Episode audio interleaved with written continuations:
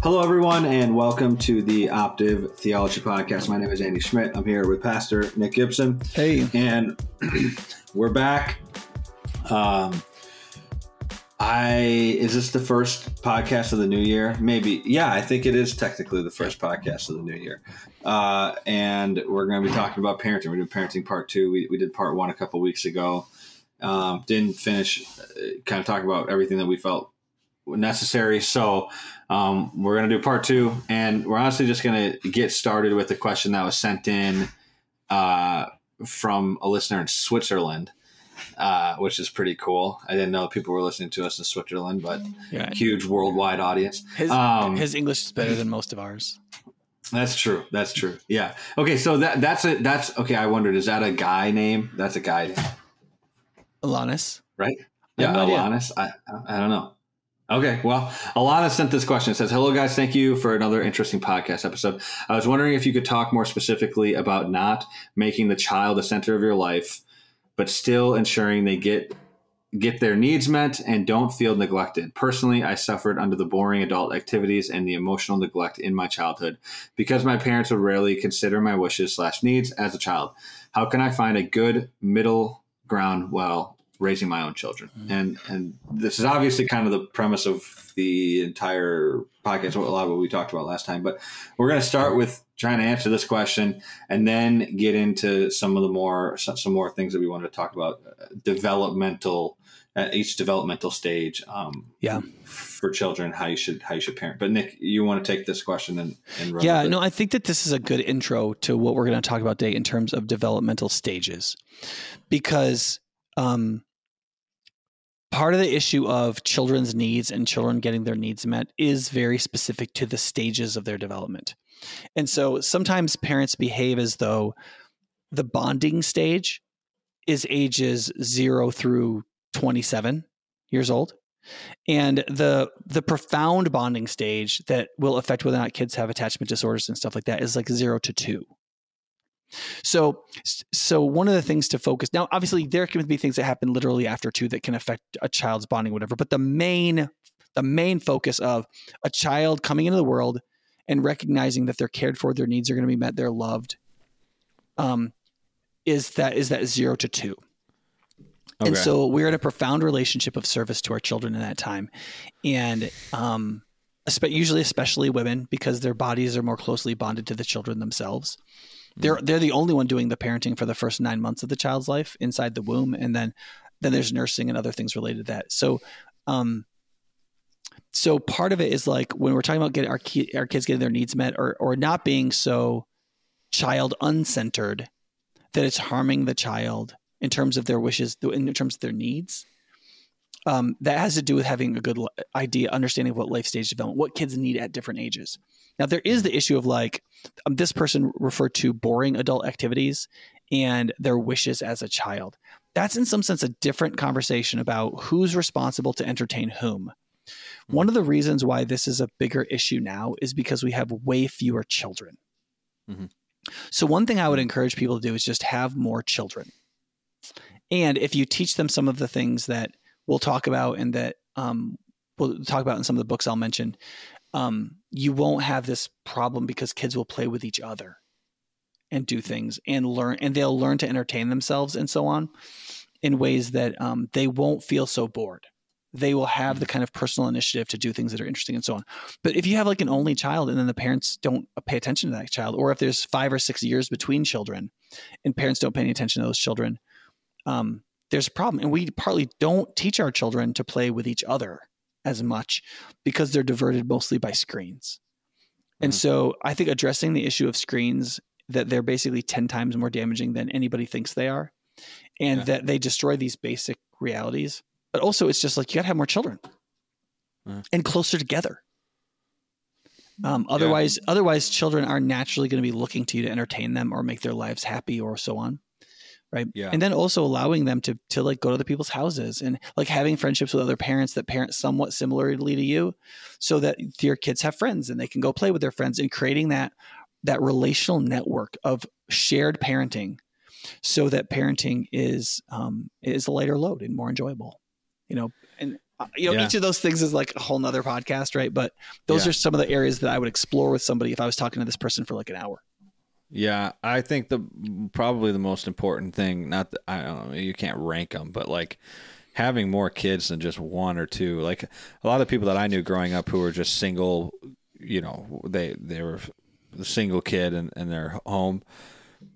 They had like a certain level of like narcissism about them. Obviously, their parents were mostly like helicopter parents, but they were like, they felt the world revolved around them. And I felt like if they had maybe two or three other siblings, they probably would have been more fun to hang out with and things. So that is interesting. I mean, we Andrew and I don't think that that's necessary. 10. I don't think that's necessary for an only child. Like my dad was an only child, and he was the opposite of a narcissist. I mean, he was incredibly other-centered and a servant-hearted guy, and very understanding of other people's feelings in ways that I didn't. He grew up in a different time. Oh yeah, right. Absolutely. I mean, he probably had more adversity that he had to go through. He had Depression-era parents, but he lived, he lived a very outdoor-based lifestyle, both in his childhood. How old was he when they had you? He was 35. Wow. Because my mom was 40. There's about a 5-year difference between them. Wow. Your mom was 40? Yeah. Yeah, I was a 40 baby. Mm-hmm. Yeah, but my mom, she immigrated. There were some things that kept her from like forming a family in a number of situations. And she just didn't find a suitable person to marry till later on. Yeah. Well, so once she got married, after they got married, they still waited like 3 years to have children. Yeah. Which I don't understand that choice. I mean, as a person who exists, I'm glad for the sperm and egg that came together to make me. Because, but that does seem strange. I think if you get married younger, having a little bit of time where it's just the two of you can be really good. I don't agree with that. I don't agree with either. No. We didn't do that. I don't agree with you. I think, and one thing that might be good, and a question I had that maybe you should touch on, that I've been recognizing a lot is in the church, in our church and in churches everywhere, mm-hmm. is women, younger women in their 20s who are married to their husbands. They're both 20, 25, 26, 27, mm-hmm. 23, 24. The women, they really want to have kids. The wife really wants to have kids. And the husbands are making way more than, the family is making enough money. They're all, college educated or whatever, and they have really good jobs. Mm-hmm. And the wife wants to have kids. And the husband says no for years. He just says, no, we're not having kids. No, we're not having kids. I've been seeing this all the time. My argument is, I think that this is probably somewhat immoral, and here's why, because I think that a woman's desire to have kids biblically is shows that she's progressing towards godliness. I think if she's doing it for the right reasons, which if we're supposed to see people in good faith, then I would say a lot of these women want to have kids because they want to do the right thing. Yeah. And if your husband is saying no, and you're financially stable, you have everything you could possibly need, and you just keep saying no. I kind of want to just like punch these guys in the face or something, because you have your wife is saying, I want to have your kids, and they're saying no. And this is happening a lot. But what would you say about that? I think, Andy, I want to play the host and be like, I think that is like a whole podcast. Like the whole, like why we do and don't have children. When is the right time? What are the right motivations? We'll do why are men afraid to have children? Why are women afraid to have children? I think one of the things we're trying to deal with in this podcast is some men and women are afraid to have children because they feel compelled to use parenting models that they know are going to make them miserable. I've met a lot of young people today that's interesting. That they say they don't want to have children. And when I really press them, the reason they don't want to have children is because of how miserable their parents seemed raising them. Oh. And that their parents oftentimes got divorced or separated or whatever because their marriage was terrible. And those kids understood, even though their parents would never admit it, that a good part of the reason their marriage was terrible was because of the way they had chosen to parent. They had made parenting the greatest trial of their life by the philosophy of their parenting, which was built on a psychologically false and anti-human anthropology of what a human being and therefore a human child is. And so they made parenting horrible. They made their kids into difficult people to lead. They had a terrible time leading them, and it ruined their enjoyment of their life, both their marriage and their parenting, which are supposed to be the great joys of your life. And so they watched that. They don't want that. I can't tell you how many people are just like, I don't want to get married because all the marriages I saw were miserable. The reason they were miserable was in a large part because of the way they parented. And secondly, they don't have kids because they saw how miserable their parents were as parents. Right. And then they look around at their peers and see how miserable their peers are in how they parent. Mm-hmm. I don't think it's any wonder they don't want to have children. I mean, I don't think I would have had children if I didn't believe I must. Yeah. If I didn't believe it was in accordance to nature, I don't know that I would have had children, because I wouldn't have believed so much in the good of children that in my mind it would have overcome the liabilities of having children, especially when you're in a culture where children are taught to hate and despise their parents rather than revere them. Like, if you give up as much as you give up to have a child and raise a child, and have that kid turn around and spit in your face and say, you raised me, you have a stupid philosophy, you're not good enough. You're like, look, it was good enough for you to exist. You know what I mean? Like, and that happens with a lot of children, sometimes for a long period of time. And who wants that? Who wants to give up the equivalent of a couple $1 million to raise some kid who's going to grow up and tell you you're not good enough? Yeah. Screw that. I mean, so like, listen, I get that philosophy, but one of the reasons why I think Christian faith is so important is because it is the direction of God and the hope that God gives in even natural things that gives me the courage to do them and then to figure out how to do them well. So, okay. Yeah, and we could do a full podcast on that. Let's move in. The first points that you have written down on this prep sheet is some key parenting ideas, most safety/development questions are trade-offs, and men and women will naturally slightly disagree. And the first ones that you have written down is trauma avoidance versus building resilience. That's obviously a big one. Like, I assume the mother is more prone to be trauma avoidant, and the man is more prone to try to build resilience. And this is an interesting question. How do you maybe even before getting into the specific ones, how do you even approach those conversations as a married couple? Because I think that those can start really big arguments, like because they're totally different ideas of how the kid should develop. And you're both super emotionally attached to this kid. And you both think that what you're doing is your way is going to help this kid become a great kid. So how do you even approach how do married couples when they just had a baby and maybe the baby's like, I don't know, a couple years old. Now they're starting to do some things on their own. How do you have that? Well, you should have had that while you were dating or something, but how do you have that conversation? Yeah. I mean, I think this is one of the reasons why Optives work with Annalise with her podcast, Feminine, Not Feminist. I mean, we may need to make like a masculine, not masculinist, or like not toxic masculinity podcast. Because one of the first steps here is to believe in and embrace the difference between men and women. That that men are, because of their position, because of all kinds of details that are hard to put all together in one monologue, they see things differently, but they tend to see the world outside of the family. They tend to see it in a political nature rather than an organically, communally connected nature. And they know that they've got to prepare their kid for the world and that the world isn't easy. Now, sometimes it's because the husband's going out there and working and fighting the battles and doing stuff like that. And they know how tough it is to succeed. Men often engage with and enjoy and seek out a competitive context, which is one of the reasons why men often make more money than women. They like the competition, whereas women often find it attacking. And yet, when they turn around, they look at their kid, they're like, my kid has to be ready for this level of competition. Yeah. My kid's entering a world that's kind of cutthroat and difficult, and my kid can't behave like that out there in the world, and so on. And so men think about different things than women often do, who are focused on like nurturing and bringing out like the inherent capacity of the child and making sure that the child is nurtured enough so that they have the freedom to like grow and develop and observe things in ways that aren't anxious and so on. And that's really good too. So I think if a couple can start with the differences between men and women and what they normally are, like in terms of distributions, and then assess the differences between them as the particular man and woman they are, because that may not be exactly the same as what's quote normal. Figure out where they're at, and then begin to interact, recognizing that womanhood is good and manhood is good.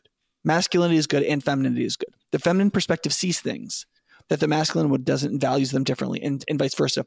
If you come with a sense that there's something good about both of you, you could begin to work your way through these. And generally speaking, you can find a way to compromise or order your life in relationship to them. Yeah. Like sometimes the dad just has to say, I just feel like we're babying him.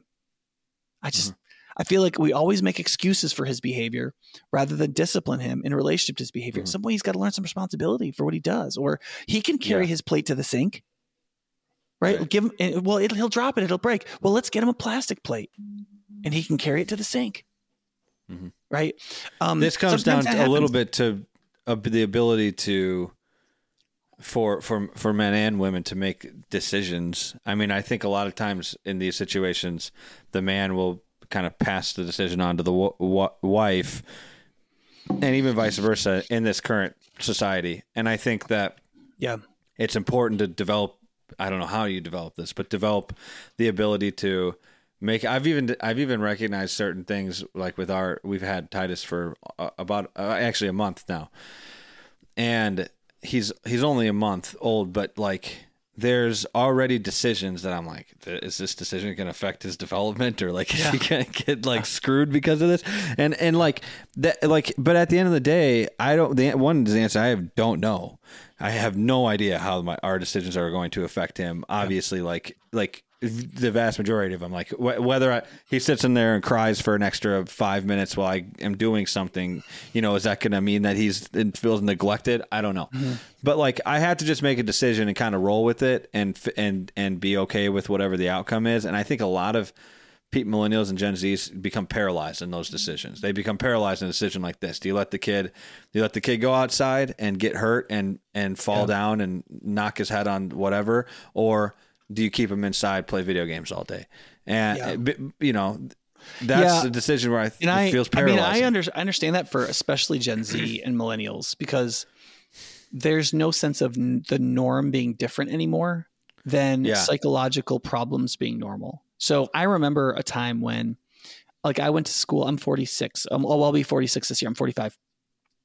I remember a time when I went to school where one kid in a classroom would have an emotional problem that was significant, or psychological problem that was significant, and most of the kids were fine. And and that's not the case anymore. No, at all. And so I remember a time where, like, you know, you could raise a kid and the kid be fine, and it wasn't magic. But now, what was that like? Now Gen Z has grown up where, like, everybody they know is messed up. Yeah. And so how can you possibly raise a healthy child when 85% of kids seem to have major problems? I'm wondering what the difference is between when you say that there was one kid that was messed up. Like when I was in kindergarten, there was one kid that was messed up, and she was like throwing chairs and like punching the teacher. Is that what you're talking about too? Yeah. I mean, obviously there's levels, you know, there's going to be a kid or two. I mean, like when I went to school, there were like maybe 4 or 5 kids in my grade that had major problems that made it so it was very hard for them to function. Yeah. And then there was like plenty of kids that had like ADD, and like I have ADD, right? Like, you know, they just got like stuff that like it's work, you can live and it's workable, and it can't be an excuse for you to be a complete idiot. But you might need some help, you know? Then their kids are fine. They're just fine, you know? And some kids are fine and they're not that bright, and some kids are fine, they're bright, and people are different, you know?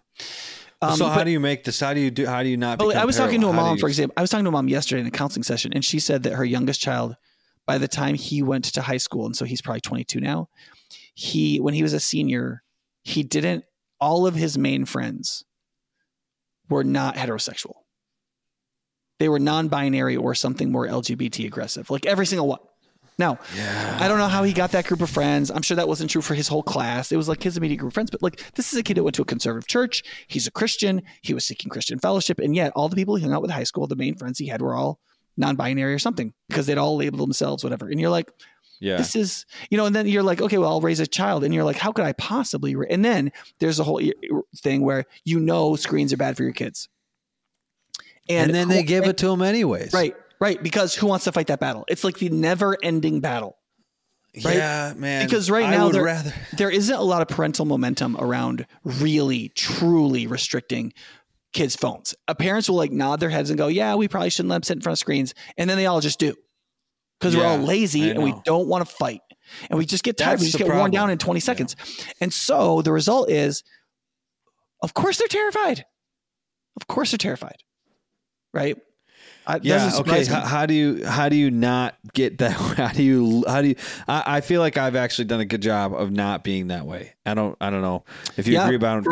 Because I, No, for at least 1 month. But I mean, in the sense that like, I just, and also part of this is like, you know, I took Dr. Jordan Peterson's personality test and I'm like 0th percentile in empathy. So that plays into this as well. Yeah. Where I feel like it's so really you're doing well, just everybody around you isn't. Everybody else is like suffering. How can you build that resilience within the parents? 'Cause I've seen it in people that I know, people in my family, it'd be like, nope, you can't watch TV. No, you can't watch TV. And then like the third or fourth time the kid asks, it's like, fine, go watch TV. Right. And it's like, what? Yeah. One, that's ridiculous. If that's how easy it is, then that's crazy. But two, are parents not thinking about what the long-term effects of these things are? I don't know yes. All these parents say how much they love their children. And I'm like, it's a little bit like, I doubt it. Yeah. It's a little bit like smoking. It's like everybody knew it was bad for you, but nobody really wanted to know how bad.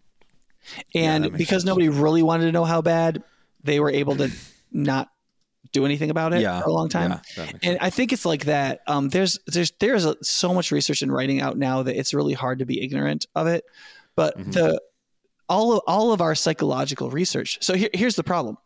All of the tech companies are using all of the available psychological research to make everything they do addictive, to change your desires, your personality, how you function, how you use time, what you're addicted to. And we are not using all the available psychological literature that would tell us how to resist and escape all of that. And so basically this is a classic, like, it's so funny when I talk to progressive people and they're not exercised about this because literally the tech companies are, quote, believing the science and we aren't. Right? Yeah. We're like anti-vaxxers when it comes to the phones. Well, do you think that for Christians though, I would argue it's more important.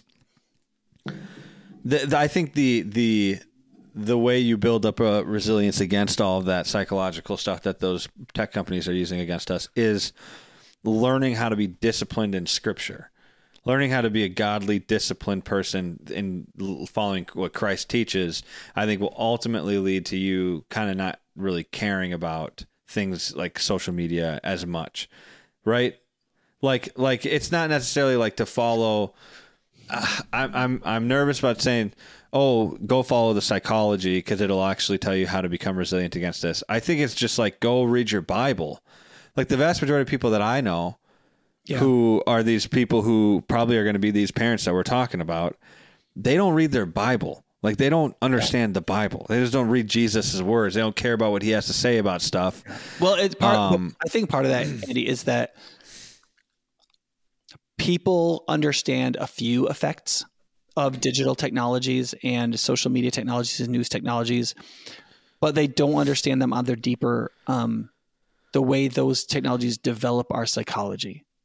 And they understand like a cursory understanding of like dopamine hits, but they don't understand how like the algorithm's actually designed to change your desires, like fundamentally change your desires so that you want different things. And those things if you're already weak enough that can be consumed. And if your desires are being changed to things you can consume, they're by definition being moved away from things you can't consume as a customer, like God, truth, spirituality, relationship, and those sorts of things. Yeah. And we still have these like super shallow ideas of how these things change us. Like they take our attention, they make us a little bit more distracted, they give us dopamine hits. But it's deeper than that. Once you get enough dopamine hits off of your phone, it's hard to get them anymore when your wife smiles at you. Because dopamine is designed in your brain emotionally to function in a very subtle way. Because you were designed for a non-screen world. So you were designed to be such that you love your wife and then your wife smiles at you and says, hi, honey. Yeah. And that subtle thing would trigger some dopamine in your system as part of your happiness, right? It like there's a hormonal effect of happiness. The problem is that like if you do all these like screen-based intensified, almost addictive behaviors, what you're doing is you're making it so that you can't have those natural dopamine experiences, like where you're just happy with normal stuff.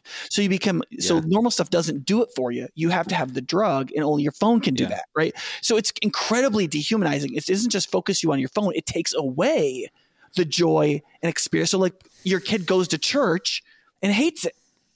because they get no dopamine hit from seeing their friends. They get nothing from other adults approving of it. Hearing the pastor or whatever. They get no for like intellectual insights that you have to take some time to think and feel a certain amount of pride that you're following. All those like deeper and more basic and more subtle human pleasures, you're incapable of physiologically responding to them. So it just everything seems boring to you, not because it is, but because you're on drugs.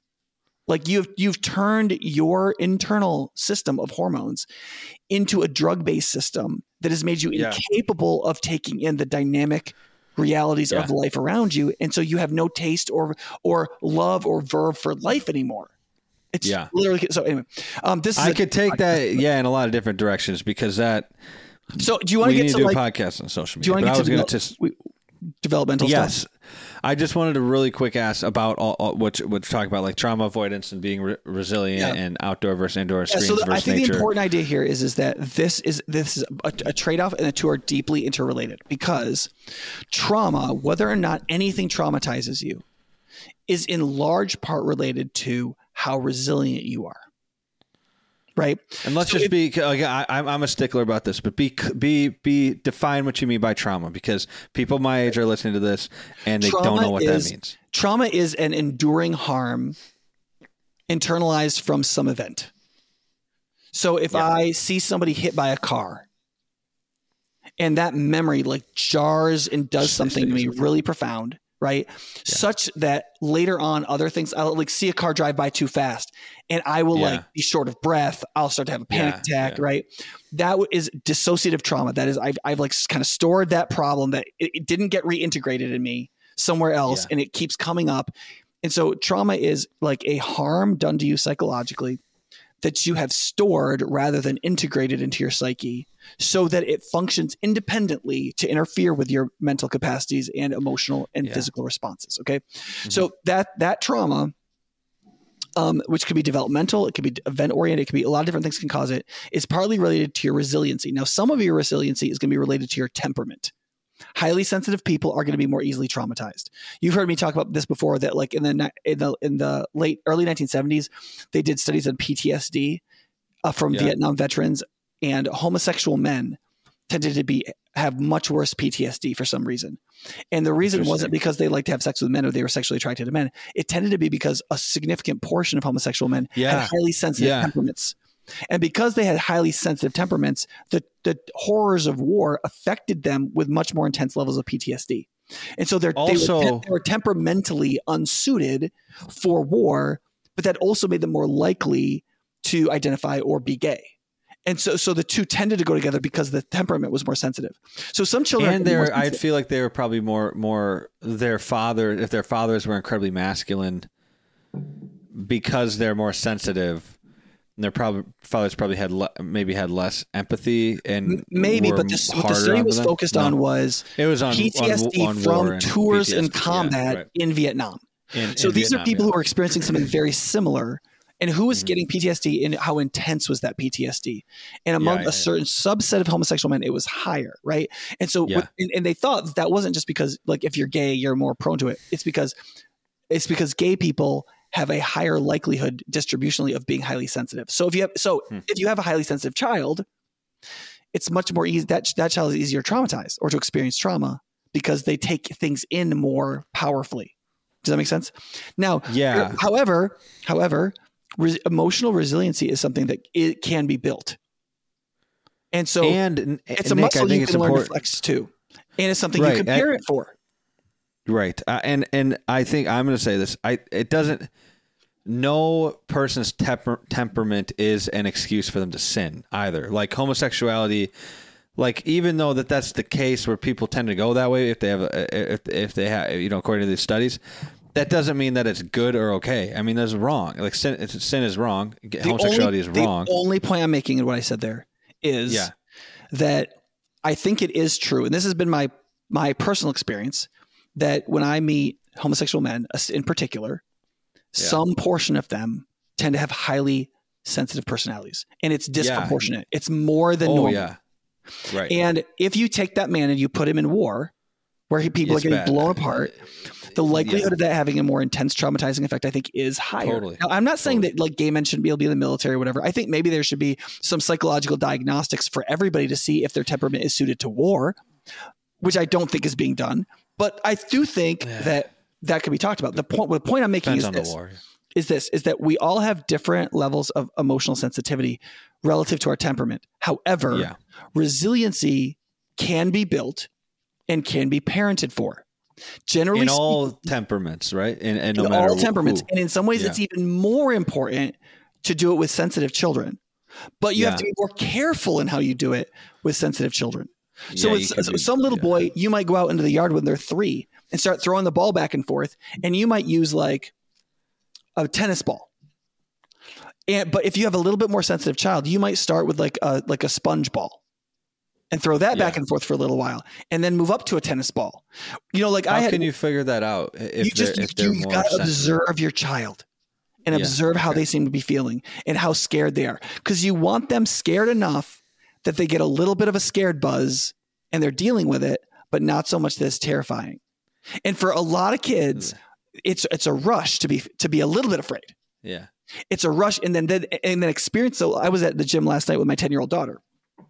We started going to the gym 2 nights a week to try to get them off screens more by literally substituting it with something else, right?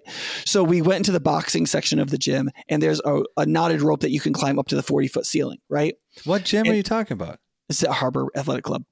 Oh, I didn't know they boxed. And so I pulled out the rope. I don't think I was supposed to, but nobody stopped me. And so I said, "Why don't you climb it?" And so she climbed up a ways, and I was like, and my wife came back, and you could tell my wife was afraid for her being up there. And of course, that made it more exciting for my daughter that mom was watching me. She's afraid, but I feel like I'm in control. Yeah. And then I said to her, and then Lexi was like, "You probably shouldn't go any higher." And I was like, "Lena, you should probably go up one more just to make mom look crazy." Because I could tell she was enjoying it. But then she said, "I don't want to." And you see, in this context, I was like, don't push. She's having fun. She's getting the rush of fear. She's doing something that's a step beyond what she was doing. Yeah, yeah. She's building her resiliency. Don't make it ugly. Don't show your disapproval that she was right. So I was like, oh, then come back down, you know? Now, as a man, my instinct was to push her a little further. Yeah. And so as a man, what I have to learn is to not do that when she's already pushed herself some and we're making progress. Slow down and hang with the process and try to be developmentally appropriate. Because men will try to make their 10-year-old do what a 12-year-old should do because we want them to get ahead. Okay. Women, women often will think that the 8-year-old can only take what a 6-year-old can do. Because they'll often trail behind what's developmentally appropriate and possible, and that's why the man and woman have to interact and say, "What can we work on this kid to do?" And then, I've had conversations with Alexi where we have debated, like, what should we have our kid do? Like, what's developmentally appropriate? What would push them, but not dishonor their developmental status? Yeah. And like sometimes we brainstorm for longer than I would have liked to, but we came up with 5 or 6 ideas. We set them in successive order, and we started trying our way through them until the kids seemed to hit a wall, and then we're like, "Okay, that's where they are." You know what I mean? Okay. Two things I thought of. One was when you're talking about being able to deal with fear, like kids being able to deal with fear and kind of super sensitive kids will have a more difficult time dealing with traumatic situations. While Titus is sleeping, sometimes we'll be like loud. Like we're always loud. You know, I'm always loud. And so he can sleep through like anything, which is great. Yeah. But sometimes we were watching Indiana Jones and he's sleeping on the couch. And he's in this little thing that keeps him from falling off the couch for people who think I'm a terrible parent. But, the Indiana Jones could get loud sometimes. And so it you know, at one point it got loud and like Titus, he was sleeping and he would go like this, like open, like kind of like throw his hands up like he was scared. And then like 2 seconds later, he'd go right back to bed. So maybe that's a good sign. Maybe that's him just processing that, dealing with it and going right back to bed. He's a really resilient kid. But I thought you got to remember, one of the things I did not think about enough when I was a young parent was kids aren't just not mentally capable when they're first born. They're trying to learn an infinitely complex language of which they know no syllables yet. Like that's just crazy. Literally billions of things that they have to make sense of. And they're like, they've got some instincts, but they don't know what things are. Like try learning a language when you literally don't know any languages. Yeah. Well, you can't try that. It's bewildering. You know what I mean? If you're listening to this. Babies are in this double bewildering situation where they don't have fully developed minds at all. Yeah. And they have very little information. And so you do really have to be patient with them and try to stay developmentally where you're, but yeah, pushing your kids. So like rough and tumble play early, even before your kid is walking, you can lay down next to them and like, push them a little bit, like kindly, but you want to make them laugh. The point is they're having fun. Yeah. They're laughing. Yeah. Right. And then as soon as they can walk, you're kind of like tackling them in a way where like they don't fall or you don't hit them. Like you're holding them kind of up, but they're rolling and they're like not in control, but they're safe. They're not in control, but they're safe. Like even a baby when you're just tossing them up a little bit and catching them and the mom's like, oh, you're making me nervous. But the baby's like laughing, right? That tossing up and catching of a baby, if you are athletically capable of doing it well, otherwise do it over a couch cushion or something, you know, but like that, like, I'm not in control. What's happening? Oh, I'm safe. Oh, I'm not in control. What's happening? Oh, I'm safe. Like I know parents, in fact, we did this with our last three children. When they would fall down and looked like they were about to cry, we would clap. We would be like, woo, like what, like they're getting up and they haven't cried yet. And they're like, well, what's the right response? I kind of want to cry. But they haven't cried. And then we would like clap. We'd be like, nice job. Way to take that fall. And then if they'd get a boo-boo and they'd cry, we'd show sympathy. We'd say, oh, sweetie. Yeah. Right. But we'd go, that's a great boo-boo. Like way to get that boo-boo. Like it was like a trophy, you know? And so we showed sympathy. That's good. Yeah. That's good. You know, you want to show sympathy. And that's kind of this dynamic of like security. But it's encouraging. It's not like a crippling sympathy. I mean, there's different types of, there's an encouraging sympathy, I think, like what you just described. And then there's an just crippling. Oh, you got a boo-boo. We need to, you know, like amputate your arm or something like that. I mean, that's, some parents are like crazy about it. And some parents feel that showing sympathy for a young child's boo-boo, that the more hysterical they become about the injury, the more loving they're being. And that's not true. You want a proportionate response to the injury. Sometimes what does Jordan Peterson call that? He says it's like narcissistic compassion. Yeah. I mean, I suppose that could be a form of narcissistic compassion. So anyway, So do you want to get into the developmental pointers? This is in the page. How should we parent number 2? How about halfway down? Some parenting standards. There's about halfway down. It says development. Oh, pointers. Yeah. Okay. So in here you have written the ultimate goal is a good citizen of human society. A good unleashed into the world. Unleashed into the world. Yeah. Also godliness, Christianity. Yeah. No. So under that I say think citizen of heaven. Or a town, or a good friend group, or a family. Okay. So like imagine a good group of people living together and receiving a new human being into it. Yeah. What sort of human being should they be receiving? Would they want to be receiving? Right? Yeah. And that's similar to how Jordan Peterson talks in his chapter about parenting. Mm-hmm. Don't let your child do what makes you not like them. Like you are preparing a child for a social context that you're going to give them to. And if you can give them well into that social context, your child is going to do well. Right. Yeah. If you think about just your child and how they feel about themselves and you focus on what we sometimes call self-esteem, but we might call false self-esteem.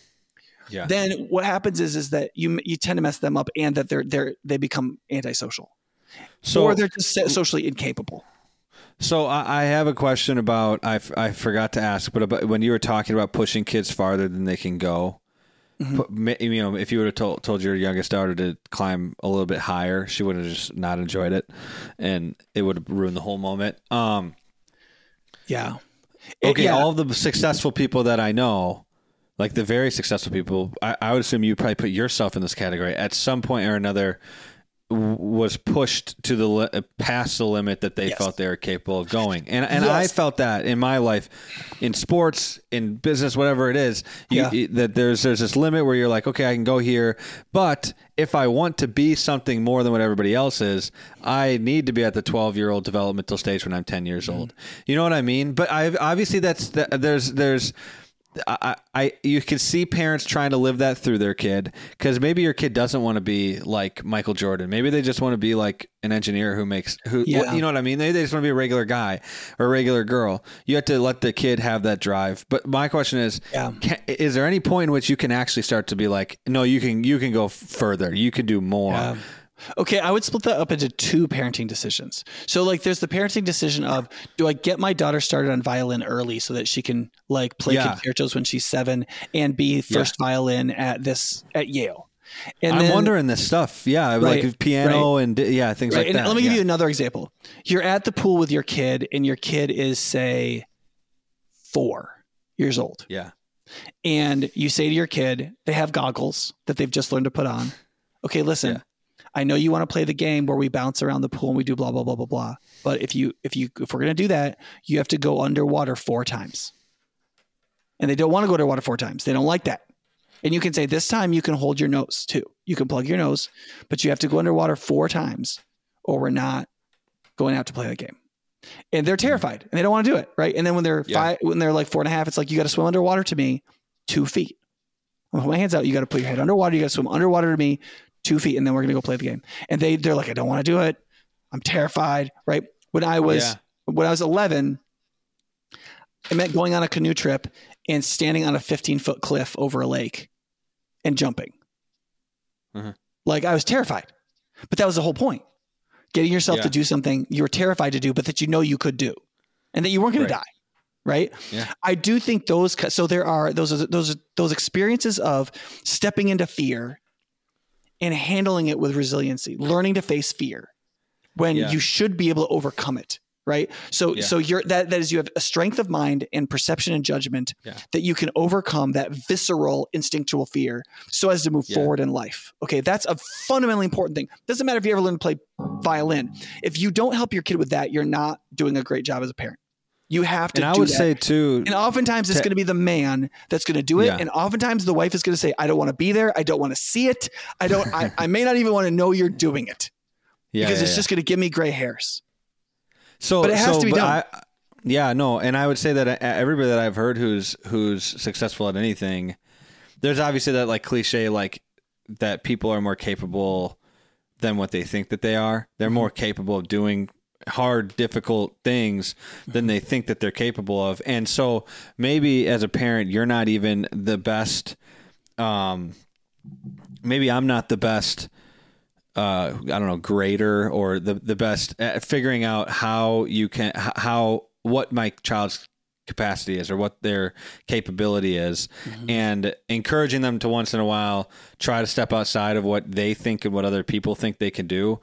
I think that can actually be good because the only person that knows your capacity is God, and like that's it. So you could be totally off. You know, you could think that you're only good enough to play, you know, or you're only good enough to like ride the bench on the basketball team when maybe you're good enough to be a starter or something like that. I heard one economist psychologist say that as a parent, you should mainly praise your kids when they use their mind or they use their body, like they work hard or they think something through. You don't just say, oh, sweetie, you're so smart. But you're like, I loved how you worked that out, how you like figured out a solution to that problem, especially when they show intellectual or physical grit or conscientiousness. Yeah. I agree with that. However, I do think the visceral, emotional facing your fear should be a third one. That like, I loved how you worked hard there, or sweetie, man, you sure used your mind on that one and you stuck with the problem until you came up with a solution. But also, I saw that you were terrified and you did it anyway. Yeah. Because you wanted to. In your mind, you wanted to, but you were afraid and you did it. Great job. Does that make sense? Yeah. And I've seen that. I think that part of the ultimate goal here that you talked about in this is that I feel like I want to help develop kids who are actually kind of looking for a challenge, or they're like looking for something that they can solve, a problem that they could solve, and seeing, okay, what's the problem in this system or in this area or whatever? Yeah. I want to help fix it. And that's something that can be scary, but there's fear in there, but if you can develop that kind of, even like you're kind of a radar for it in your kids, I think that could be good. It might make people mad because they're going to try to be changing things and fixing stuff, but whatever. Yeah. So one of the things I like about John Rosemond's book Parenting by the Book is he talks about how how grandma used to raise kids, and he's like there were three goals you want to instill in your kids: respect for others, that is to treat people with justice, and that from that comes self-respect, which is the alternative to self-esteem. Self-respect is I know how I should behave with other people, and I can only regard myself well when I do that. That's self-respect. I'm behaving as I should, and therefore I can respect myself. Does that make sense? So it starts with an objective set of criteria that are completely doable. It's like saying please and thank you. They're totally internalizable. They're totally doable, right? It's not like winning the trophy. It's just like treating other people well, not putting yourself first when you shouldn't, all those sorts of things. Yeah. And then when you do that, you can respect yourself. That's different than self-esteem, when self-esteem isn't understood very, very, very, very narrowly and rightly. Okay. The second is responsibility. They have a willingness to take on responsibilities and to do duties that they should do. And third is resourcefulness. They have grit and conscientiousness, and they focus on finding solutions. They're creative in trying to figure out how to get something done, and they want to overcome obstacles, and even they like obstacles to overcome. Well, if you can create a kid that has those three things, you could, I mean, that kid is ready to be released into the world, and they'll do great too. How do you I think one of the issues I think Christians have in general with raising kids and just in general is creativity in just being creative at all.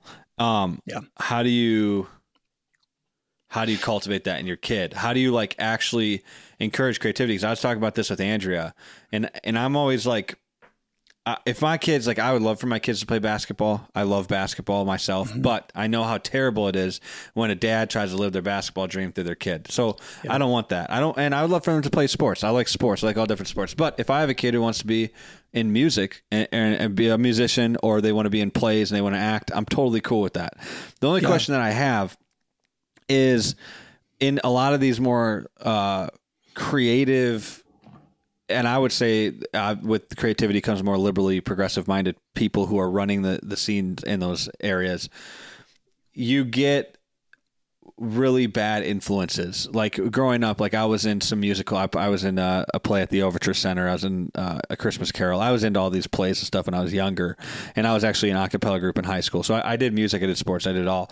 But I realized in high school, I got to a certain point with the music stuff where the kids, all this gender, sexuality, all that stuff started to become super prominent in just that group of people, and not the sports kids and not everything else. And so I stopped with all that because I was like, these people, and then there's, you know, psychedelics, hard drugs. They start to go into some really, really crazy areas where, like, my friends in sports, they like would get drunk, but they weren't taking acid. So I was like, you know, people who are creative, what do you do? People who are creative by temperament just tend to be a lot higher in what people call trait openness. You know, they just don't believe rules or the way things are, like, is of any consequence in a lot of ways. You know, they're just like, whatever, let's try this, you know? And so it's before the transgender thing was kind of like a big thing, homosexuality obviously was like much, much more both accepted and popular in that group. And I don't think it was just because actors were more okay with gayness. I think that there is a correlation between the kind of people drawn to those things and the kind of trait openness and sensitivity and like drivenness and some of the things that make a good actor. There's an obsession with these guys to break the rules. You think about Christopher Nolan as a director. And stuff like that, yeah, he wants to break. He doesn't want to use CGI. He wants to do everything for real. He wants to break the rules. He doesn't want to do what everybody else is doing. Yeah, and these guys kind of have that. Yeah, but there's a lot of professions where obsessiveness is important for high levels of success. Not just in acting. I think acting, there's a lot of openness in the artistic and creative temperament, and that tends to lead towards people who are more sexually promiscuous, more sexually exploratory, and also really involved in drugs and stuff too. Yeah. I mean, all the things that a more quote open person would be willing to do, right? Which is just basically anything. Yeah. Yeah. And it also tends to make sense of people being more liberal politically, right? Because so how do you encourage your kids in that? I don't know. How do you say that? I mean, there are ways I think you'd encourage your kid if they go into any realm of human endeavor where Christ isn't honored. But I think the best way is, you have to look at the thing that is a good and you need to see what that is and be that. So like You know, it's no good to say, well, creativity is stupid. No, there has to be a Christ honoring creativity before you can say this creativity isn't what it could be. Yeah, and, no, part of me wants my kids. Part of me would love for my kids to become like actors and directors and write novels and poets, because Christian, good Christian versions of these things, because Christians suck at them. The other part of me is terrified of that, because you could be giving your kids to the wolves and they could become crack addict nuts. I mean, they could become, non-binary crack addicts by the age of like 17. So Andrea and I have just talked about these things, and it's like my bent is obviously like, in some ways, probably like a lot of Christians, is towards the safer route. Just play sports and just do these things that we know are safe. Yeah, I'm not sure that sports is all that much safer. I mean, I think that there's moral hazard. There's a lot of bad things we do. Bad. Yeah, there's bad crap. Let's jump into like the first season of life. So I'm going to break this down the way John Rosemond breaks it down in Parenting by the Book, just because it's very simple, it's easily memorized, and I think it's predominantly accurate. You might be able to break this down a little bit more, but I think these four categories are the most helpful. The first is what you might call infancy, or the season of service. This is like 0 to 2-ish years old, 2.5. This is pre quote terrible twos. Okay. And basically, like, kids are helpless. They're in a very confusing world. They're formatting their attachments and their trusts. And the child needs to know that he belongs, that people love him, he's taken care of.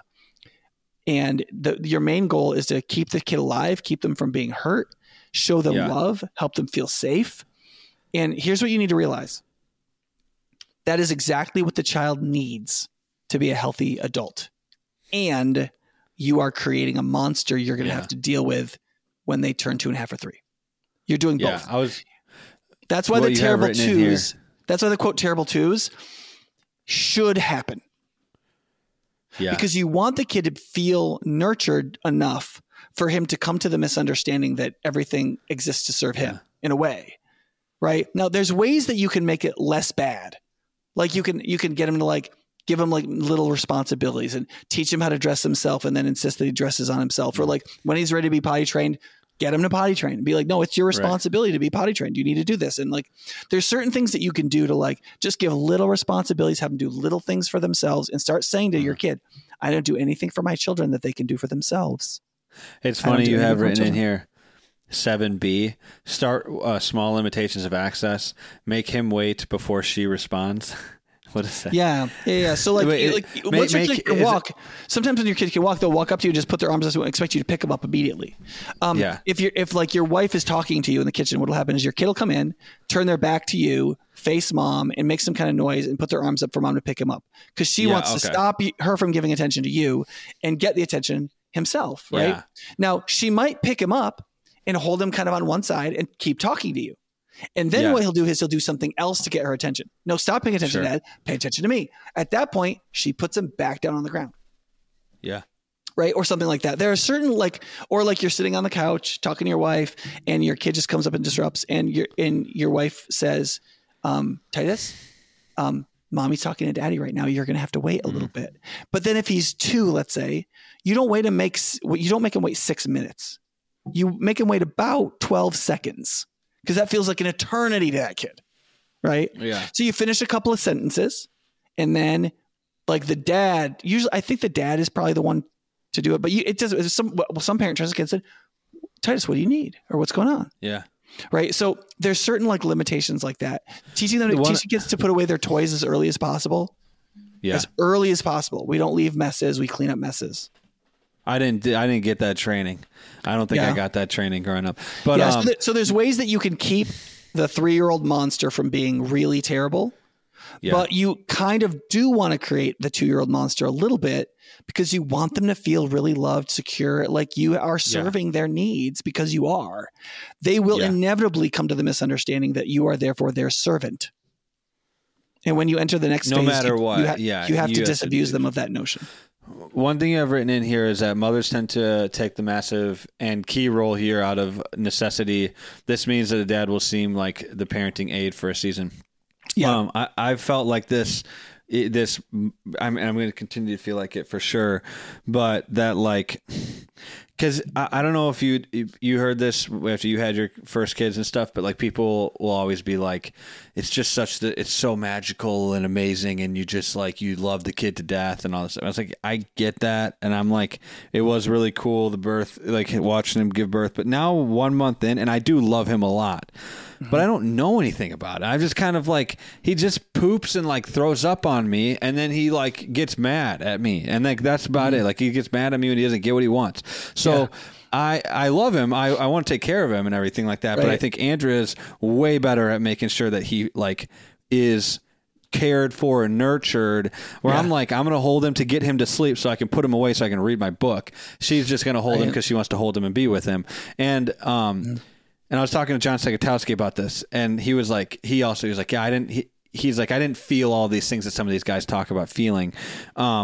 One, is that bad that you don't feel that as a dad? And two, for men, like what are ways that they can, obviously they're not going to be the most tender caregiving person, because that's just not how men are, but what are ways that they can actually try to engage with that in certain ways, rather than, you know, not just being bored with the kid who poops and mm-hmm. cries. Yeah. Yeah. So I think that, one is just men are often thinking about the future, the other things they want to be doing, rather than the thing they are doing. And that is a bad spiritual discipline. And so focusing on being with your kid when you're with your kid is an important discipline to start building when they're not paying attention enough yet. Because it's not going to be very long before your kid knows whether or not you're paying attention when you're with them. That's true. That's true. And so I would say, look at his little face, look at his little nose, look at his little hairs, and like think about like what a gift he is, and like engage in the spiritual discipline and ritual. Yeah.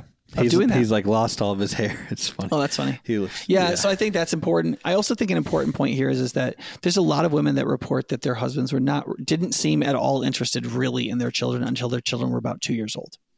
Yeah. And that's partly because men don't have much of a role. Yeah.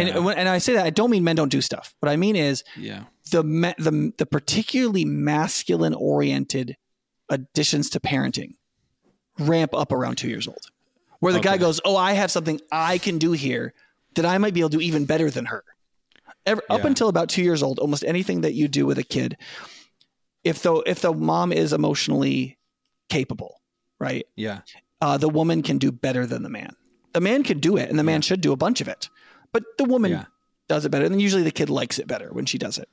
After two, that changes.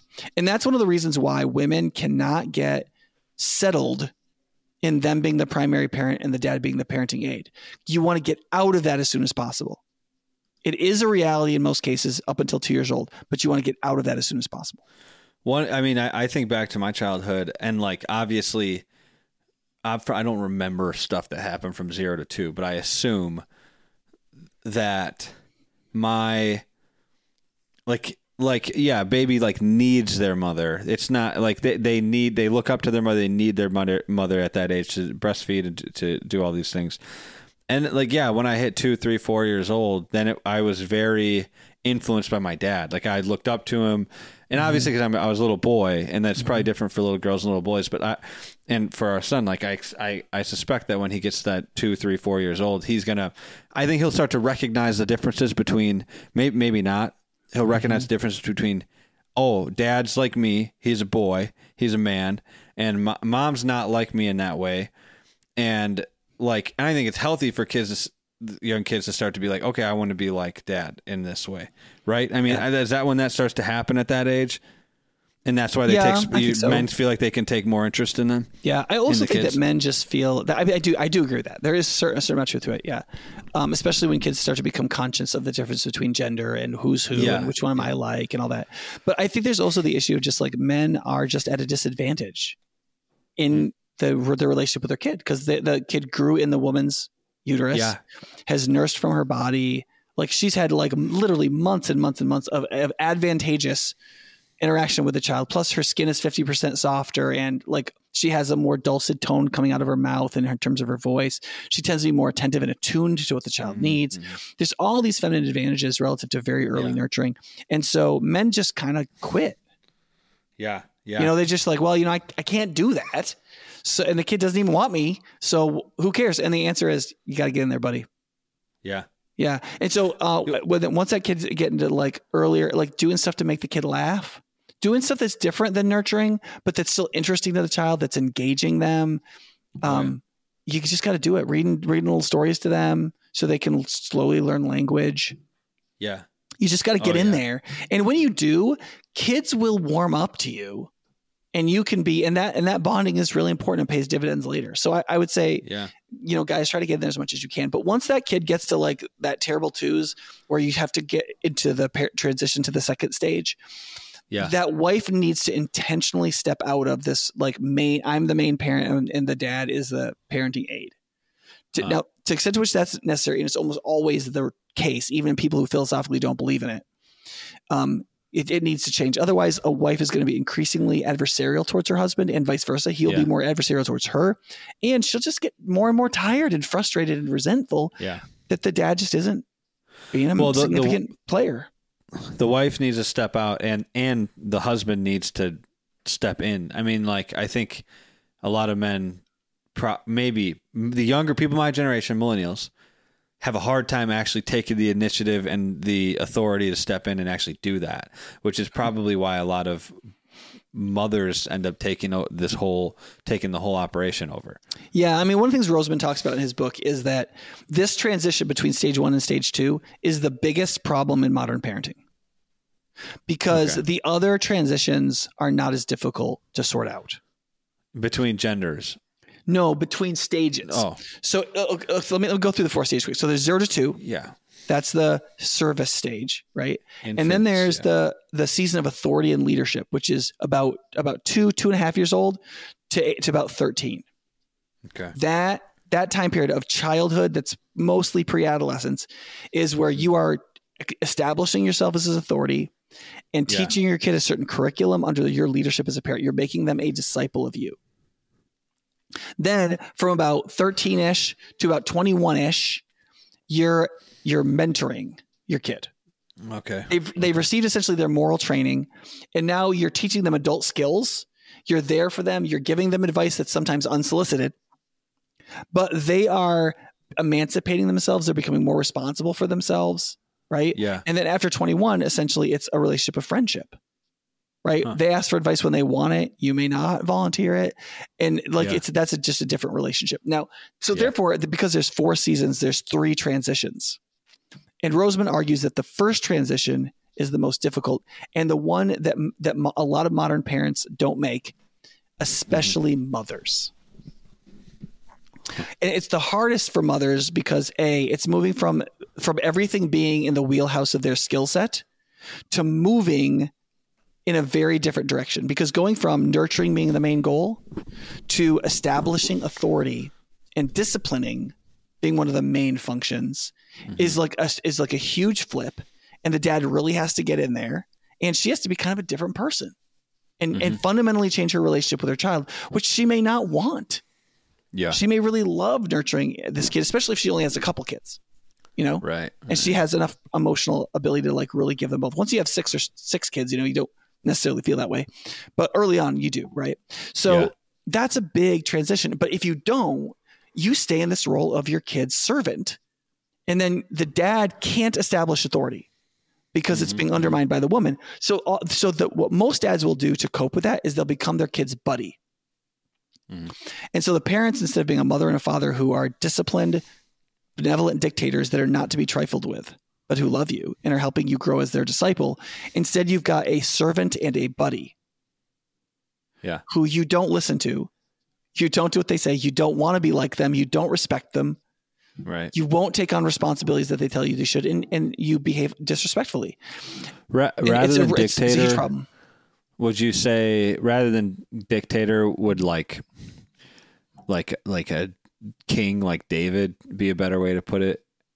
I feel like David loved his people. Well, the reason I said people. Benevolent dictator. Benevolent means for the good of the person being ruled, right? Isn't that an oxymoron? The root of, dictator is to dictate. That is what I say goes. Yeah. And in that sense, if as a parent you do not become a dictator, that is the one who dictates, then you don't have authority. You are not running a disciplined household, and people are not becoming your disciple. Few benevolent dictators throughout human history. Correct. Which is why parental holiness is so freaking important. Yeah. That's why you have to grow in your relationship with God. You have to grow to godliness. You have to repent of your sins and pursue righteousness, because essentially whatever parenting model you use, you're just reproducing yourself. Ultimately, you're offering yourself to your child, and your child is either going to emulate you or be the opposite of you. But almost everything they do is in reaction to you. Right? Like I was sitting at a table at a conference one time with all Roman Catholics except myself. And they were joking about, I think they thought I was Roman Catholic, about all these Protestants and atheists. And they're like, they're all still just reacting to the Catholicism of their youth. No matter what, they're still just reacting to the church, the Catholic Church. And in some ways, like that's true of kids. Most of what they do until oftentimes they get into like sometimes their 30s, they're either saying they're either becoming like you, or they want to be different than you, but they're still responding to you as a parent. And so that's why who you are as a person is always going to be more important than your parenting model. Interesting. And Rosemond in the book actually says, even though he says there's a lot of biblical guidelines to parenting, he's like, listen, if you get the attitude, the nature of parenting right, almost any way you do it is going to work. Yeah. And that's why in this second season, he doesn't say you've got to do this or that exact thing. He's like, what you have to do is you have to establish authority. Yeah. They have to consent to parental governance and become, instead of rebellious, they have to become willing disciples of you as a parent. Uh-huh. They have to internalize the parent's discipline and gradually develop their own self-restraint so they don't need parental discipline, which includes punishment. And we're parenting kids for self-government, not self-determination. Yeah. Which means my main goal is not to try to make my kids super creative and to do whatever they want and to follow their heart, but to learn to govern themselves so that they can be just towards other people. Uh-huh. And in that, pursue the good. One thing you have written in here is that toddlers need to be socialized. They're incredibly antisocial. Yes. Okay, so Andrea and I were talking with Sam Crabtree. He's been on this podcast before. For people who don't know him, he was John Piper's executive pastor for 20 years in the Twin Cities here at Bethlehem Baptist Church. We were talking to him about parenting and all these different things, and homeschooling compared to public school teaching, or going to public school or government schools. Mm-hmm. And people will argue for going to government schools. They'll say, well, we need to socialize our kid. That's how you socialize them. And Sam Crabtree was like, that's not how you socialize your kid. He's like, you bring your kid around adults, people who you want them to be like, or responsible kids. Like if you want to socialize if you want your kid to be like antisocial, you send them to the public schools in a lot of ways. Like it's a bunch of like crazy idiot kids doing crazy stuff all day, influencing your kid. That's not how you socialize them. And it's interesting when we have conversations with young people our age, there's just this blatant assumption that the way you socialize a kid is putting them around other kids. And I agree with Sam Crabtree in the sense that I think the majority, if you want to socialize your kid in a good way, you put them around, well, godly people, but you also put them around adults who can challenge who are kind of higher level than them, that they have to kind of observe and watch and become like them. But is that what you mean by being socialized? Yeah. Okay. So I don't like to agree with Hillary Clinton, but the fake African proverb that says it takes a village to raise a child. It doesn't take a village to raise a child, but every child is raised in some sense in a quote village or tribe, right? Like we all, it is important, I think, for kids to connect with human beings beyond just their parents. And so the question is, what social group because kids have to go, okay, my parents are like this, but what is everybody else like? So like when kids go to adolescence, they go into differentiation, which means how am I like my parents, but how am I also different from my parents, right? I know I'm connected to my parents because I bonded with them, but now how am I different as I move out towards my peers and other people? And so the question is, well, when they meet, what peers are they going to meet that they use as the model by which they differentiate from their parents? And if you're in a public school system that is like the world, in the broader culture that you're in, the differentiating models that they have are these other kids at school. And some of those ways that they would then differentiate from you can be incredibly ungodly or antisocial or untruthful or whatever. Yeah. Right. And so I think whether or not kids should go to public school has to, in some sense, relate to the secondary culture in which you exist. So I think there was a time where America was Christ-haunted enough that our morality was compatible with the Bible in ways that made the public school not nearly as acidic to faith and good development as it is now. I think now that there how isn't... How far back are you going? Like the 40s?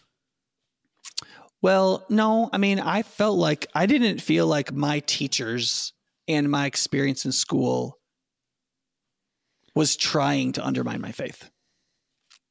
I was around people who didn't believe what I believed, including teachers, but they weren't there wasn't a significant political agenda. I couldn't tell you who most of my teachers voted for example. And it was considered part of professionalism to make sure I couldn't know. Yeah. Oh, yeah. I mean, that was how it was when I first started. And so, probably till I was in middle school. I mean, I loved my teachers growing up. When I was younger, second grade, third grade teachers were great. Well, part of the reason that was considered professional is, let's say you're a teacher and you're a dyed-in-the-wool Democrat. Like, what's your relationship with your Republican students going to be like? If their parents are Republicans, they're from a Republican family, and then you're just so obvious you hate anybody who's not a Democrat, and they're your student, right? Like... And then that same teacher will say, like, can you imagine how kids of color feel in classes like ours? It's like, well, what do you think your Republican students feel like? You know, like you're alienating kids. And so you're supposed to be generic enough as a teacher that you're not inherently alienating your students, no matter who they are, you know, or recognizing that even if a kid says they're a Republican or a Democrat, they're like 8 years old and they don't really understand what that even means. So when I taught in the public school, if a kid came out and said something like Republican or religious or non-religious or whatever, and everybody started attacking them, I defended them. It didn't matter what their view was. Yeah. I would say, okay, let's listen to what so-and-so is saying. And, you know, I think there's strong ways to make this argument. And, you know, this is something we could consider. And, you know, and sometimes stuff I totally disagreed with. Yeah. I have an undergrad in secondary education. So I had to student teach. So I student taught social studies in high school. Yeah. Yeah. And I did a lot of substitute teaching when I was a youth pastor. So I could get inside the public schools and spend time with students and get to know students. Huh. And but it was it was super clear I did not want to work there. For me, I think I would have, if I felt called to it though, I would have done it. Right. I think it's noble for Christians to be teaching in the public system. I don't think that means that all Christian kids should be going to the public system. We don't have to get into that super much. I'll just say, I think it was noble. I don't think it is noble anymore. I don't think you can do it in clear conscience biblically anymore with the curriculum that they're having you teach without getting fired. Another podcast, I guess. Yeah. Okay. So the second phase of 13 to 21, you have to move from being your kid's servant to being their leader. You are discipling them. And they have to learn that you love them. But one of the ways that Rosemond puts it this way is every kid will believe one of two propositions. My parent exists to listen to me, or I exist to listen to my parent. Right? And the way he says this is you talk to parents and they're like, my kid won't listen. I have to go find them in the house to get them to come to me. I have to get in their face and tell them really slowly to do things, right? Those are kids who believe that their parents exist to listen to them. Like, I remember when my kids were younger, I would call their name. They wouldn't come. I would go find them. I say, hey, I was calling you. And they're like, oh, I didn't know you wanted me. And I was like, listen, it is not my job to attend to your voice. It is yours to attend to mine. It's your job to hear me when I call you. If my voice is at all audible, and for you to stop what you're doing and immediately come to find what I want. Huh. And if you don't do that, you are directly disobeying me as a parent. Did they not like that? They probably didn't like that. Well, they didn't love it at first, but they didn't necessarily know. One of the things that's important to recognize with parenting though, too, is especially in this phase from 3 to 13 is kids often do a lot of lying. Almost every kid has a lying phase. Oh yeah. And kids, if you let them, if you don't call their bluffs and be like, you're lying, they will keep lying. Like you have to fight a lying battle in this phase, usually pretty early on, usually somewhere between 5 and 7 ish. Yeah. And it's stupid. They lie about stupid things. When I was a kid, I was in my older brother's bedroom and there was a piece of candy that was behind his door that probably was there for like for like months. It was probably disgusting. Mm-hmm. And I just wanted it really bad because, you know, it's candy. And right. So I said to my mom, can I have this candy? She's like, no, you can't have that candy. You're not eating that. This is gross. And so she left the room to go grab something and I ate it. Mm-hmm. And thinking that she's not going to figure this out, which is so stupid. And she goes back. She's like, Andy, where's the candy? And I was like, I don't know. I don't know where it is. Obviously, she called me on it, and I got in trouble. But it's like obviously, when you look back at it, I'm like, what was it? I was not thinking through that. It was not a good lie. Yeah. Even like the candy was there. Now it's gone. There was only one other person in the room. Right. It was obviously me. So it's critical as a parent. And I don't mean by get after it, like come down really hard on the kid. What I mean is address it right then, because if you wait until the lies are more subtle and you're not 100% sure if they're telling the truth or not, it's so much harder to parent lying then. But like you start with when kids are saying that when they're really young, you're like, sweetie, that's not true. I know what you're saying is not true. I know you ate the candy. Right. And then as they understand the difference between telling something that's true or false, I still think the best way to parent that is your kid lies to you and you say, listen, here's the problem. I'm going to punish you right now, but here's the bigger punishment is this. I don't believe you now when you talk. For some period of time, when you say something and you want me to believe you, I'm just going to assume you're lying to me because you don't tell the truth all the time. And so then for like a month, sometimes just a couple of weeks. For younger kids, if they can understand it pretty young, sometimes just a few days. They say something and you're like, listen, sweetie, I'm sorry, but I can't believe you because you don't always tell the truth. Gosh, I can imagine that being like it's super effective. Oh, it feels devastating to a kid. Yeah, like you just lost something. Like all of a sudden you've learned to speak. You've learned to like express yourself. And all of a sudden another person's like, look, nobody believes. The person I love you, but I can't believe what you say. And you say it like it's a tragedy. You don't like come like super, like you're super angry. You're angry when they lie. They get a certain kind of discipline. You almost sound conflicted. You're like, I want to believe you, but I just love you. Can't. Yeah. No, you literally do. You're like, I love you so much. And I want to believe what you say. And hopefully soon you'll be the kind of person who always tells the truth.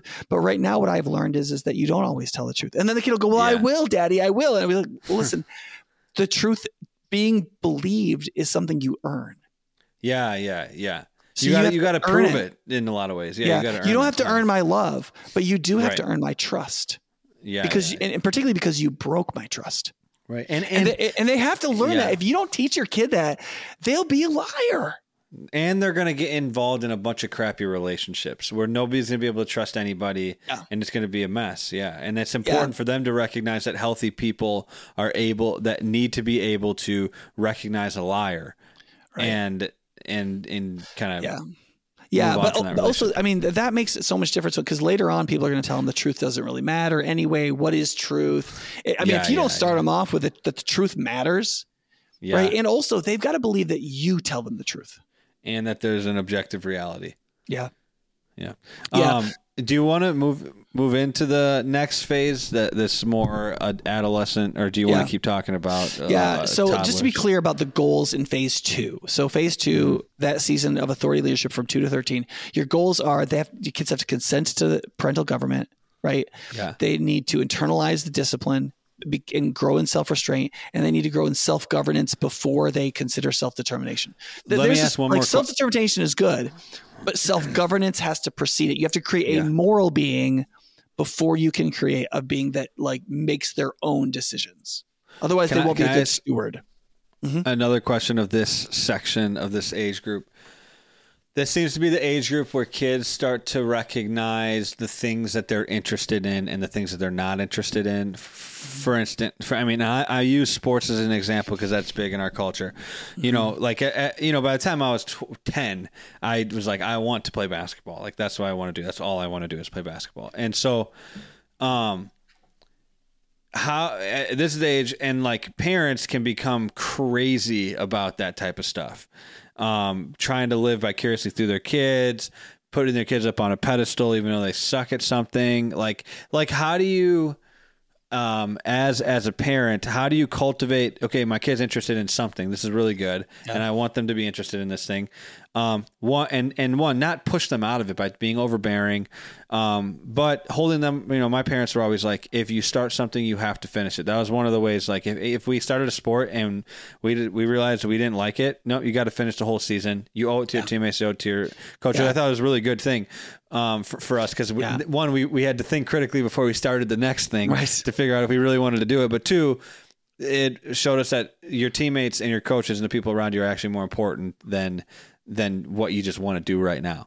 Right. Right. So, I think it's to make a quick point on that, Andy, that you force your kid to stay with it for a specific period of time.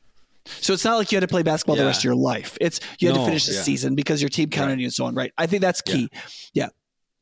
Right. Right. And so how can parents not, I mean, I have so many bad situations with dads in sports that are just crazy, and their kids maybe start out with a love for football or basketball, and they just, by the time they hit 15 or 16, they hate that sport because their dad is just, and it sucks because you're like, one, this could be a good athlete. Two, why would, like, you want your kids to like things that are good for them? Like, why would you ruin that? So, and for me, as the way that I am, obviously I'm going to have a hard time with this, with my kids, to not be so like, oh, you need to be great at this thing, you know, to allow them to just enjoy something, even if they're not good at it and stuff like that. So how can parents learn how to cultivate their kids' interests in a healthy, good way? Our society has done a terrible job at this. So I have no framework. Agree. So, okay. So there's a few things I would say. The first is give up all of your dreams about what your kid is going to get from this. So your kid isn't going to play basketball in college. You don't even want them to play basketball in college. They're certainly not going to be the NBA and so on. Mm-hmm. Your kid's not going to play in the Philharmonic. You're like, if something happens with your kid that's quote big, it's going to be a surprise. Yeah. Now, listen, I know there's some dads out there that are like, look, my daughter's 5'7". I know she can get a golf scholarship because there's scholarships all over the country that aren't taken. Whatever. I would say don't think that way. That would even mean that that's not that big because. Right. Right. You know. So like, so most of the people I know where like their kid played D1, whatever, it's like, yeah, it's something. It just showed, like, their kid played the sport. It just showed. Yeah. It's not like, I mean, I think that the story of Tiger Woods has ruined a lot of children's lives. Huh. And same thing with Serena Williams and her sister, that like their dad kind of like got them going in this sport, like super young. And like, I mean, there's lots of dads that did that. And we get the false positive of the story of the person who succeeded. Right. And like, there isn't a lot of evidence that Tiger Woods is a particularly emotionally healthy adult either. Right. So the first thing you have to do is just get rid of all that idea. Like, like in my mind, like, so I have one daughter who could have played a sports in college, and I just had to like not care. Okay. So, okay. Now the second thing is I read sport? Volleyball.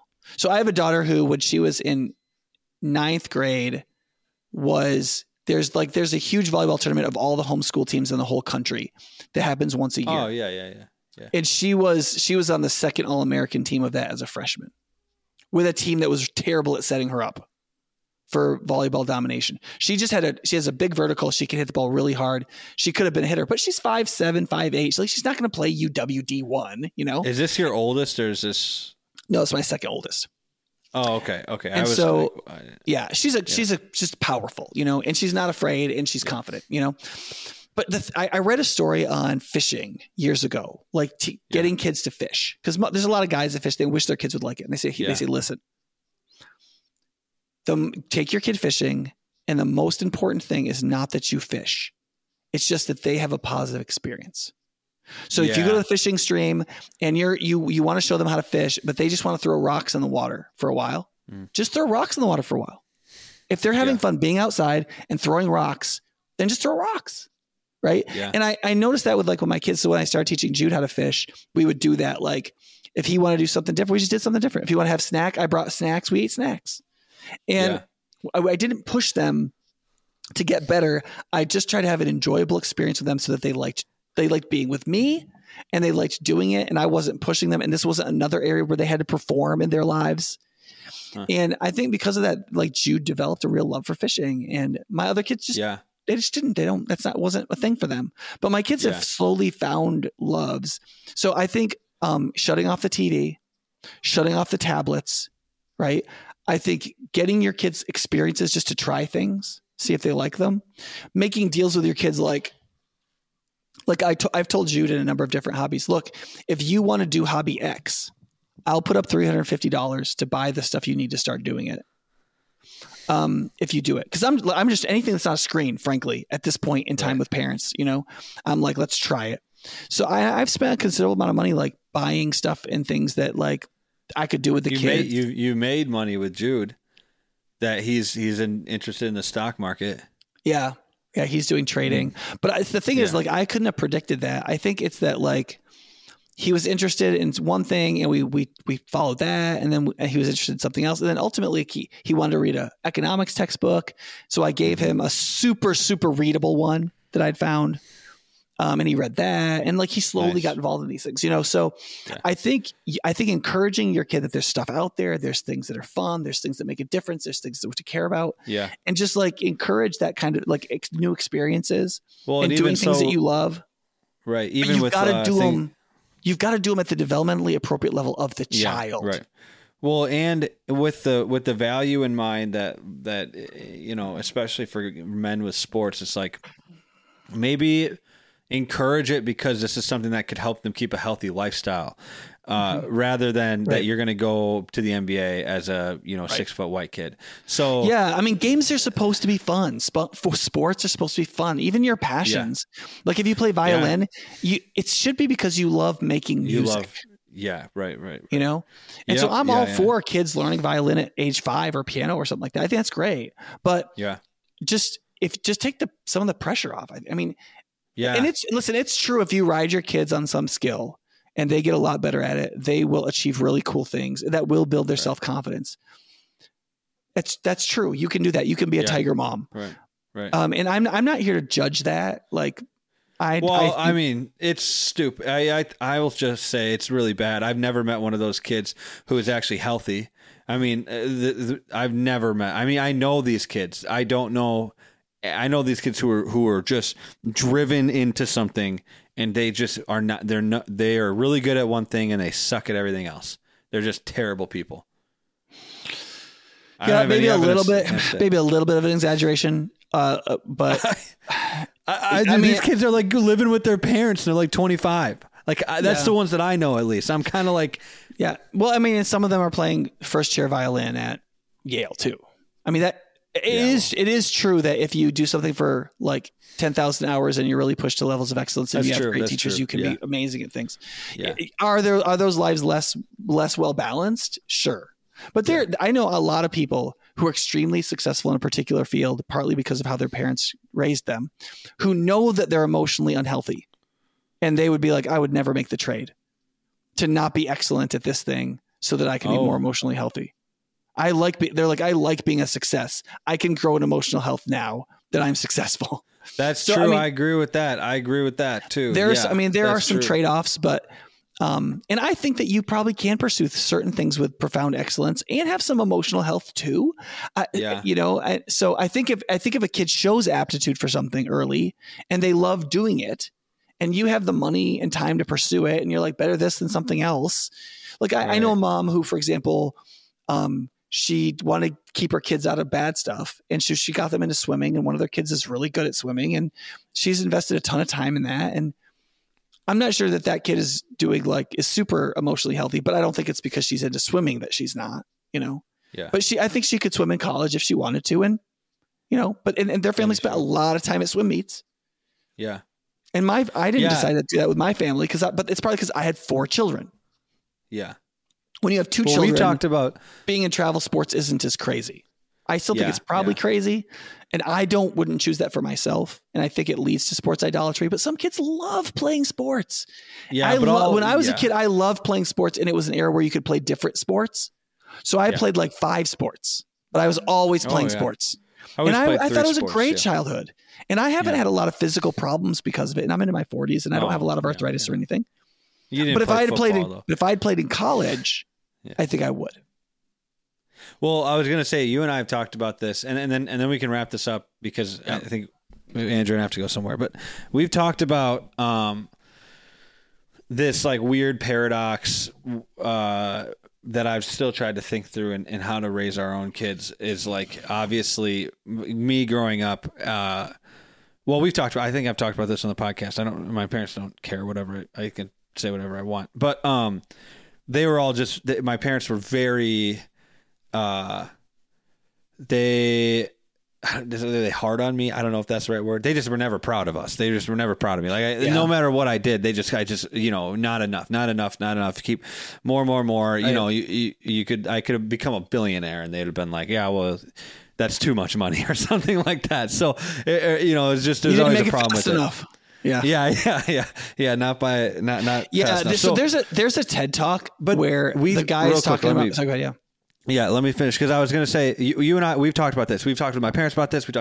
And one of the things that I think you asked me one time, maybe not, but it was just like part of that has helped me become who I am in the sense that, like, I am always maybe it's not healthy, but I'm always striving to do something bigger or like something more. Mm-hmm. And like, I wouldn't be that way. I don't think I'd be able to like raise over 20 grand for a business, or to go out and just create my own consulting company and build a living out of it at 23 years old. That's better than a lot of college grads. So like, if I didn't have that upbringing, and it's like, that was an upbringing filled with a lot of emotional adversity.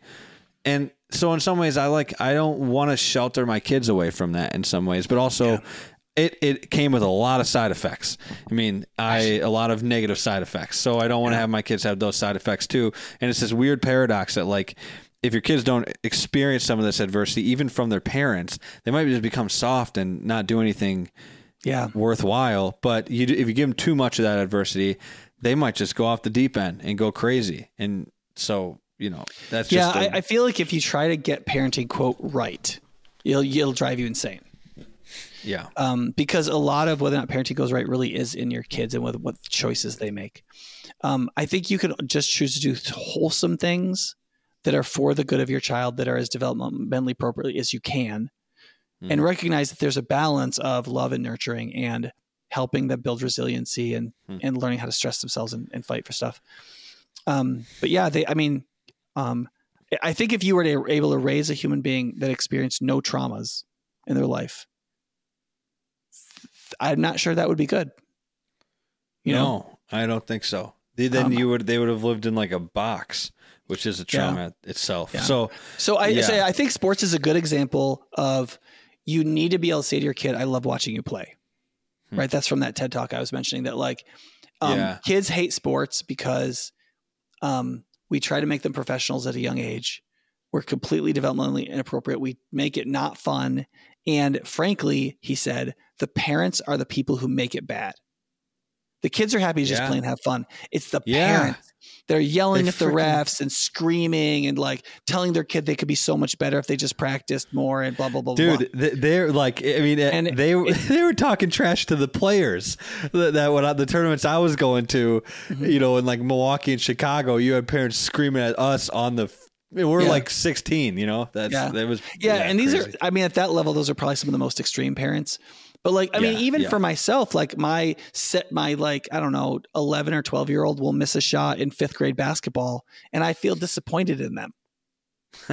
You know what I mean? Which is ridiculous. Yeah. It's like the stupidest emotion you could probably imagine. But like my kid is an extension of me. My kid just failed publicly. Like, she could have honored me publicly by making this basket. How dare she? It's like these are very visceral emotions. And at the same time, it's kind of like, she's just a kid throwing a ball at a metal ring. Like, what the frick? Like, and if you watch fifth grade girls basketball, there's no honoring going on in those games. This is just horrible. Yeah. No, but if you like enjoy your kid playing and you like try to engage in the ups and downs with them, and frankly, the games, like on some levels, kind of like this can be boring. By about sixth grade, some of the games are as exciting as the Super Bowl because like, all these kids that couldn't catch a year ago and now they're dribbling and like and it's like the game, it's terrible basketball. Game winner. Yeah. But the reason we care about our sports teams is because we feel like we know the stories of the people and this is our quarterback. Yeah. And these are literally your kids' classmates. They have been sleepovers at your house and like you care about them and you want to see them make the stupid basket, And so it can become really exciting, and you can really rejoice in your kids playing games and in their teammates, and they can really build fast friendships, and sports can be a wonderful program. Yeah. Like our Christian school has sports, but I give a lecture to the coaches and the parents why Christians play sports. And there's like 18 reasons why Christians play sports, and it's not to get college scholarships, and it's not to like live out your dreams of like having a successful child, you know? Yeah. Your kid's probably not going to the league, unfortunately, but no. And I remember Rachel, my second oldest, saying, I said to her, listen, you could play volleyball in college. There's no question. And she's like, I think I understand, and I don't want to. Were you talking about like, what were you talking, like what division, like D3, D2? I think she probably could have made D2, but she would have had to play club to do it. Yeah. No, I mean, that makes sense. Mm-hmm. Yeah. Well, I mean, we've talked about, like, all my kids will play is club. I think the most corrupt sports are within the public school system. They're horrible. The clubs, AAU teams, stuff like that. They're pretty solid. They can be pretty solid. I mean, yeah, you got to travel to like Chicago and stuff, but that's fun. You get to play against some of the best players in the country and stuff. But love it. I would love it if some of these schools just got. I mean, I have all kinds of rants on sports that some people who've been here. I think just to clarify, so then 13 to 21, you go from being the dictator, like fully in authority, to you're now you're progressively mentoring your child as they're making more decisions, they're stewarding more of their life, they're in charge of more stuff. For some kids who have a particularly tumultuous 13-year-old year, some girls are just basically out of their minds for that year. Like 12 and a half to 14.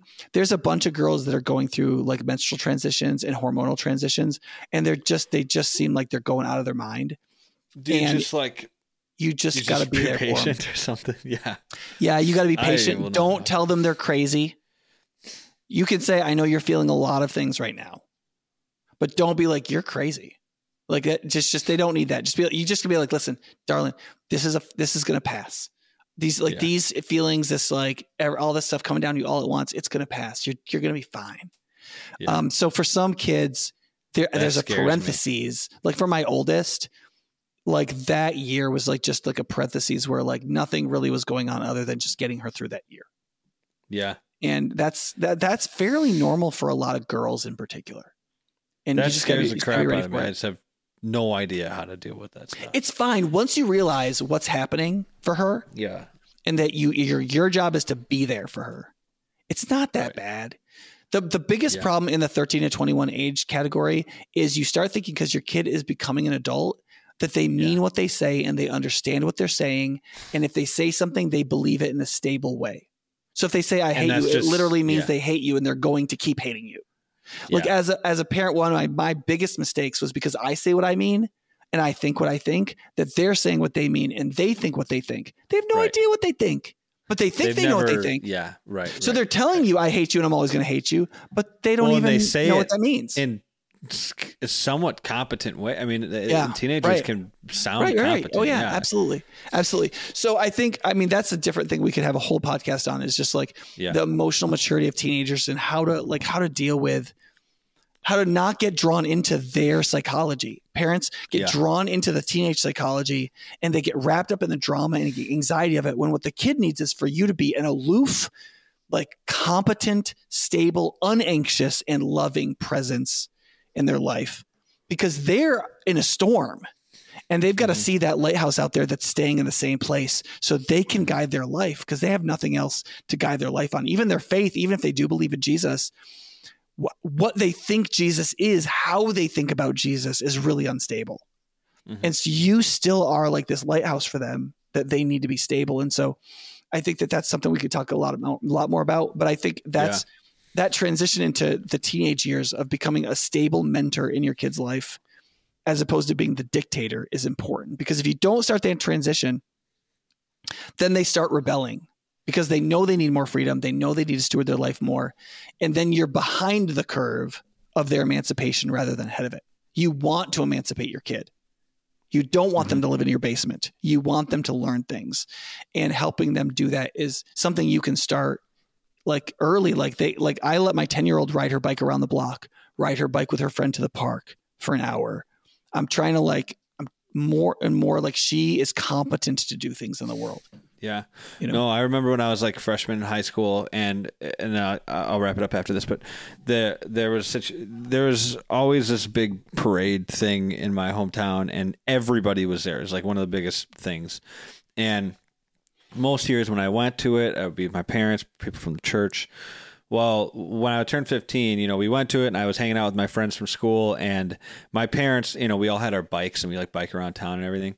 And I remember biking back home and going inside, and my parents were just there. It was like on the weekend, and I was kind of like, came home to get something to eat, but I wanted to go back and hang out with my friends.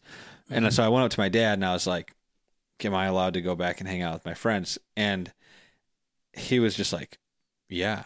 Like, he was just like, yeah, go ahead. Like, kind of just like didn't even care, which was so weird because I always had to ask before that. But that day, like, something changed that day, and now I'm able to. And we just went, and like, he probably should have said no because we were a bunch of idiots, and we went biked around town and tried to talk to girls all day. But like, that's what we did, and I just remember sitting there feeling so weird afterwards that he was just like, yeah, go ahead, go bike around town with your friends and hang out with them and play sports. I just felt so weird. I was like, okay, something's changed now. And so, yeah. I mean, I was 15 when that happened. And there's so much in our culture now where everything is controlled, everything is supervised. Even if your kids are in sports, it's incredibly heavily structured and supervised.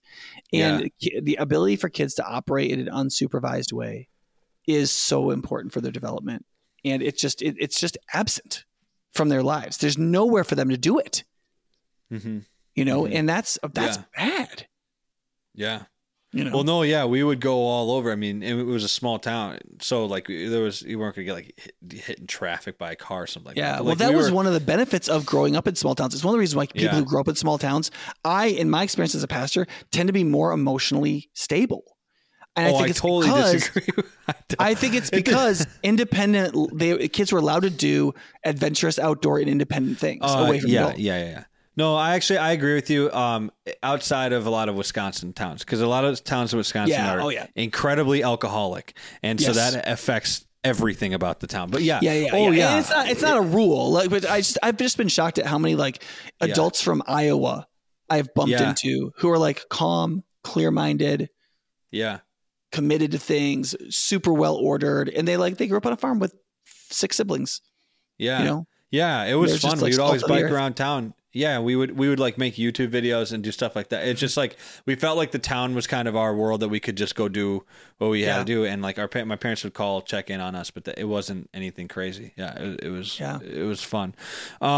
Okay, so we got to wrap this thing up. Obviously, we probably could have talked more about all these things, but there's just so much to talk about in parenting. I don't know. I really do recommend the book by John Rosemond called Parenting by the Book, not because it's the best parenting book out there, but because I think that Christians need a contrarian view to the secular public norms of parenting that like takes a sledgehammer to the psychological norms. And then I think you could rehabilitate some of the insights of the psychological norms once the superstructure has just been demolished. Mm-hmm. So you could take from secular people what's helpful, but you just need to recognize a biblical worldview under your parenting. And I think Rosemond's book does a good job of that. Okay. And cool. I also think it's a kind of parenting book that men will stay engaged with, because it does honor men as well as women. And so I think for couples, it's good. Okay. But it's not by any means like the only book I recommend. And once again, Andrea and I listened through Jordan Peterson's chapter on parenting, and we realized that's a great chapter. It was. Mm-hmm. That's a good one. Okay. If you like this podcast, make sure you like, subscribe, share this with your friends. If you have any questions, further questions about parenting and things like that, that aren't too like, you know, more broader questions, general questions. Maybe we could do another podcast and answer those. So send those into questions at optivenetwork.com. Make sure you like, subscribe, share this with your friends, give us a 5-star rating, and leave a review. And we'll see you guys in the next one. Goodbye.